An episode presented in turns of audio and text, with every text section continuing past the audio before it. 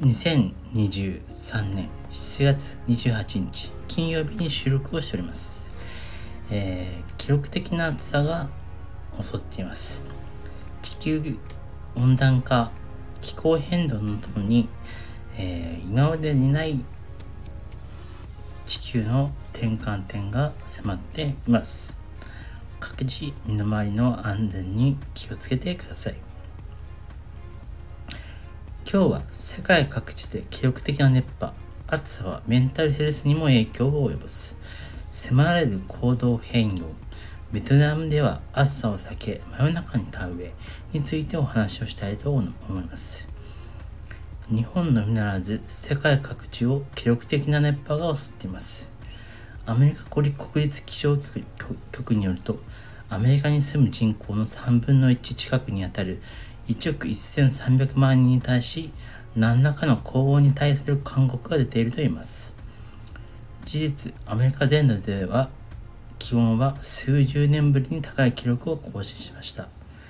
テキサス州エルパソでは27日間にわたり最高気温が37度を超え、1994年の記録を更新しました。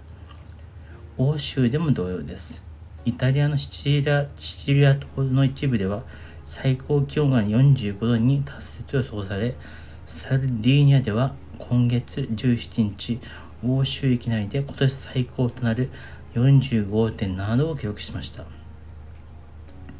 他、イタリア保健省はローマやフィレンツェを含む主要20都市に熱波の緊急速報を出し、暑さ対策を逃しています。今後もイタリア周辺では熱波が続くと予想され、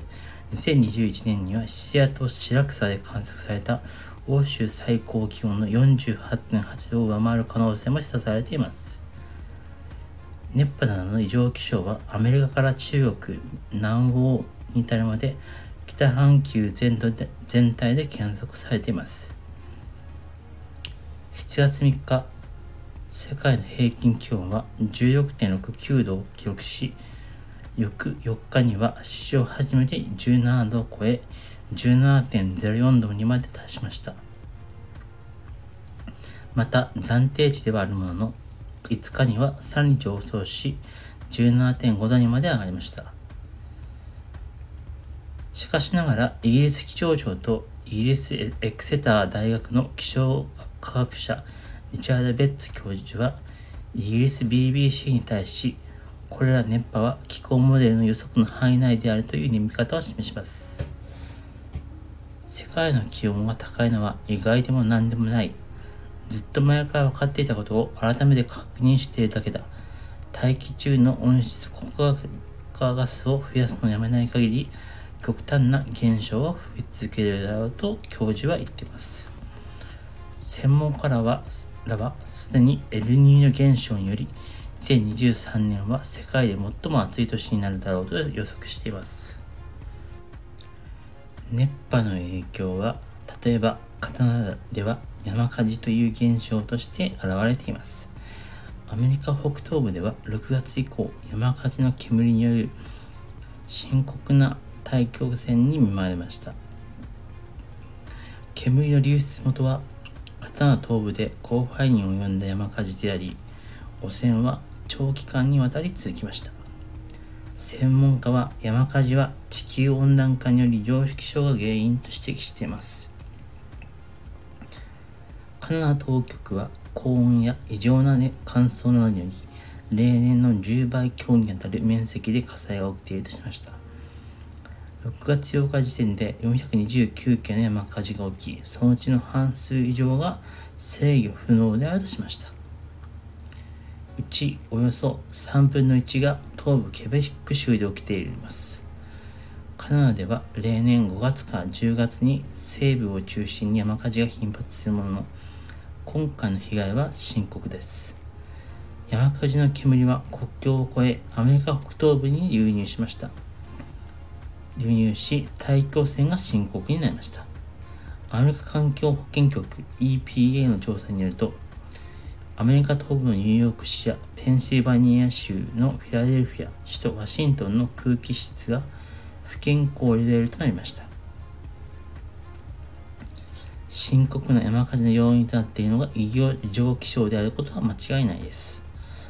カナダ政府の調査によると、今年4月時点でカナダ国内の10の州すべてに異常な乾燥や干ばつに見舞われており、落雷などで森林火災が一気に広がりました。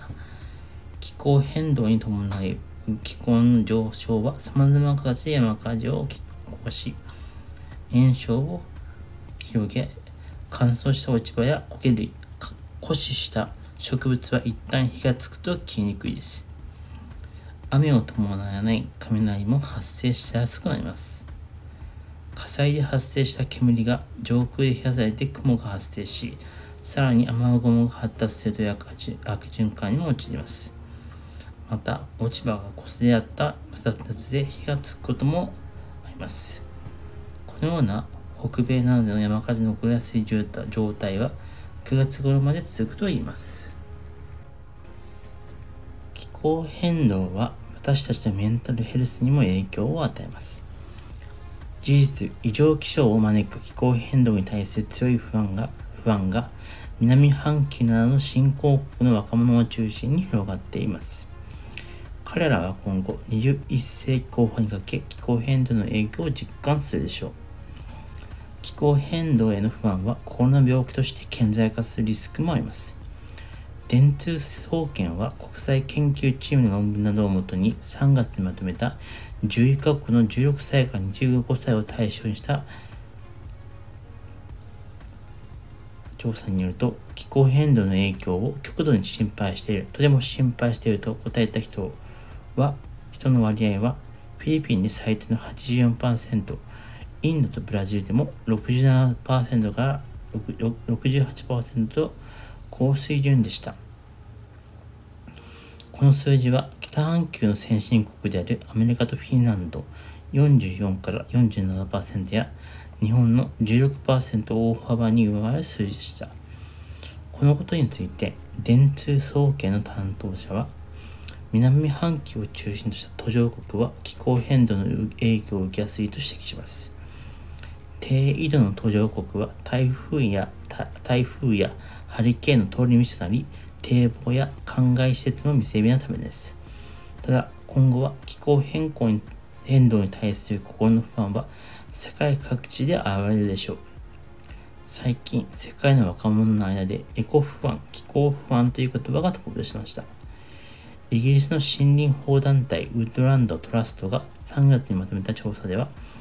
イギリス国内で気候変動を非常に心配しているとした答えた人は、16歳から24%、24歳で31%と、50歳から64歳で23%や、65歳以上の18%よりも高い値を記録しました。あるいは、アメリカ・ミネソタ大などのは2022年、ミネソタ州で約500人の精神科医やカウンセラーなどのメンタルヘルスの専門家を対象とした調査結果によると、専門家の多くが患者の病気の背景に気候変動が加わっている事例はあると考えていると指摘しました。例えば、抑うつ症状の原因に気候変動が関わっている患者を審査したことがあると回答した専門家は63%にまで上りました気。候変動の影響はもはや私たちの行動変容、ライフスタイルの変革までも促しています。例えば、気候変動による厳しい暑さが続く中、イギリス・オックスフォード大学の博士は、労働時間の変革を求めています。従来の労働時間は午前9時から午後5時までが一般的だったが、これからは3時間早めて午後午前6時から午後2時までとすることが良いと言います。実際、すでにスペインなど欧州の一部の地域では暑さに対応するためにこのような労働時間は導入されているそうです。特に建設業界や農業などを屋上屋外で働く人々が異常のような労働時間を実践しているといいます。また、小売店なども午前2時から午後6時までは店を閉め、午後6時になると再び開店するところもあります。また、ベトナムの一部の米農家は厳しい暑さを避け、真夜中に田植えを行っています。ベトナムの米農家、チャン・ティ・ランさんは、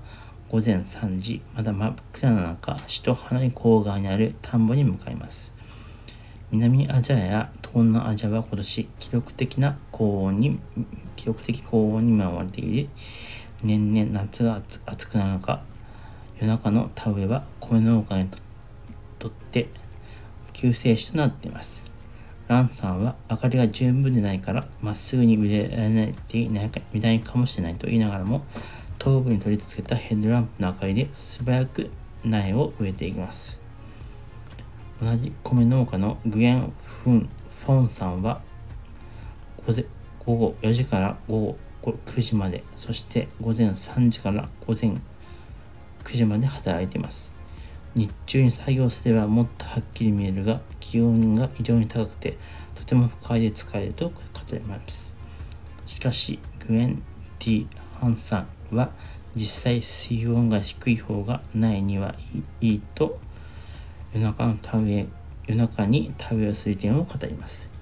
今日の収録はここまでとなります。皆さん、また今度、さよなら。